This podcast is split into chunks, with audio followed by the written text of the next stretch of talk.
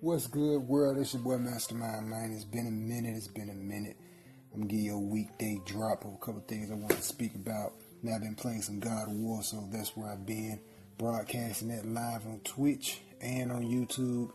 Be sure to check me out there. That's 239 on Twitch, Mastermind RGTV at YouTube. Check me out there. Man, a couple weekday drop, man. God of War is going real well. Um, haven't beat it yet. Right now, I'm doing a couple side missions. But one of the couple things I want to touch on real fast and try not to make this podcast super, super, super long.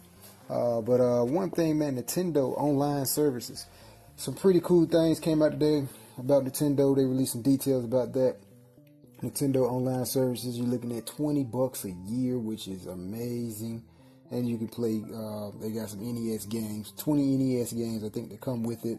Um, not necessarily come with it, but uh, well, actually, I do think it comes with it, or you can actually play it. They'll probably add some more stuff onto that. That'll be pretty cool, man. And plus the cloud uh, saving, you can save your games through the cloud. They're trying to be like PlayStation. That's pretty cool.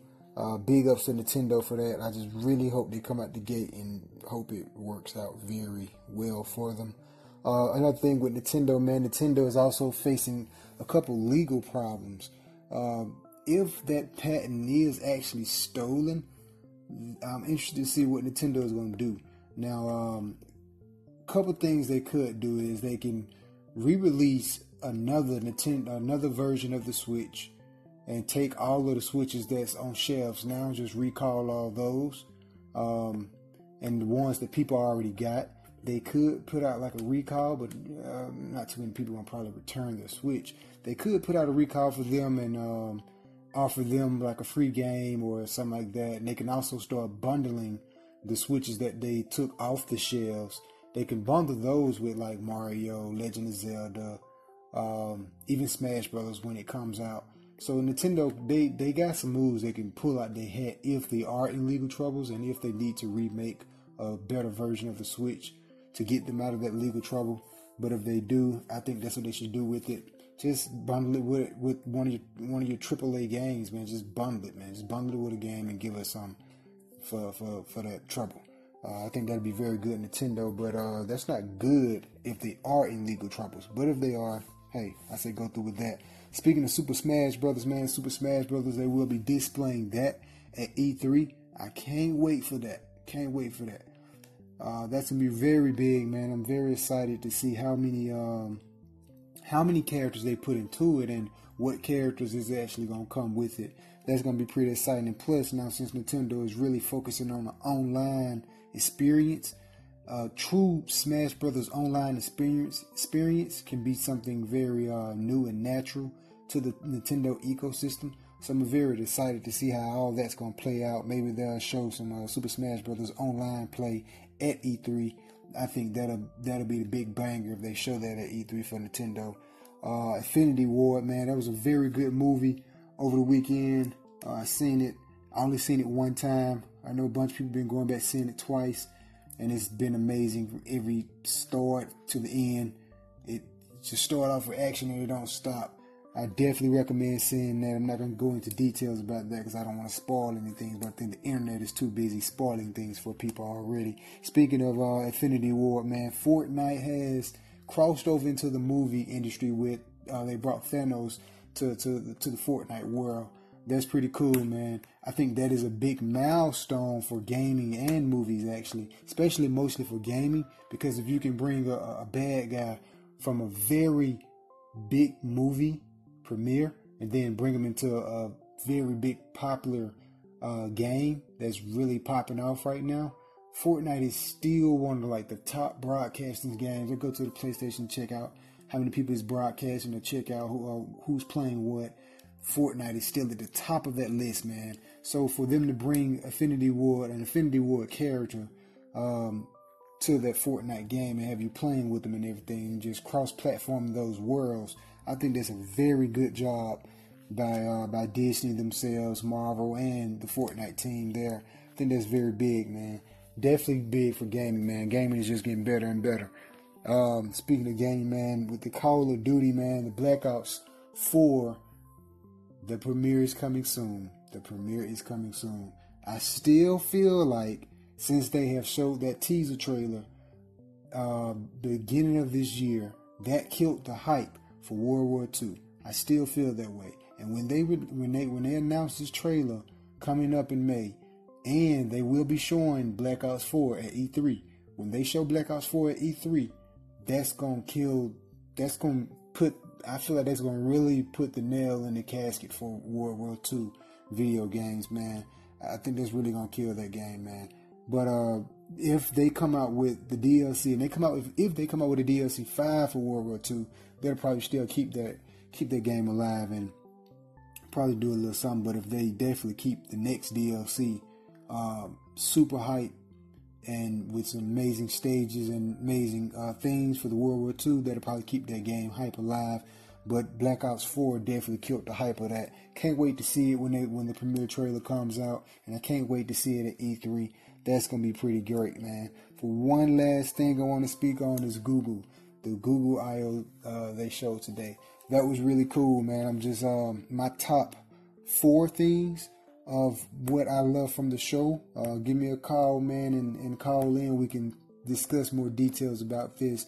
Me and Fred Freeze uh, may drop a big podcast about this a little bit later on. We definitely were speaking off the air about this a little bit. But um, one of my four things I, I definitely want to touch on is Google, uh, the, the duplex talk to where the Google was actually having, the Google Assistant was actually having a conversation uh, with someone to where they were scheduling an appointment to where they can, you know, schedule your appointment, um, order you something like that was amazing. Google technology is getting even better with that. And the next thing, man, is Google I/O, meaning uh, the, the the Google Assistant Home. That thing has gotten better. It's able to do multiple commands and actually uh, still have a conversation with you too, and it's able to to interpret the words. And it's it's it's an upgrade of of the Google Home Assistant already. I feel like what Google is doing, they're focusing on the things that's already inside of the Google ecosystem. And I'll explain that a little bit later on. Speaking about Google more is about the Google Lens, how they mixed that in with the GPS. That was definitely one of my favorites. Uh, the Google Lens, man, where you hold the phone up and you can identify things in, in front of you in the real world, kind of giving you an AR experience. Um, that is big, man, because when they mix that in with the GPS, instead of just seeing them, your little blue dot on your phone, now you actually see an actual, you know, like an arrow sign if you hold your phone up or whatnot. And they even got the little AR Fox, man. I think that's amazing. Um, speaking a little bit more to about what I was saying with the Google Assistant and with the Google Lens, man. Google is doubling down on the things that's already in the Google ecosystem. They're making the Google Maps better. They're making the Gmail better. They're making the Google Lens a lot better. And it's intertwining with the other Google things that's inside the ecosystem. The Google Home Assistant is even better.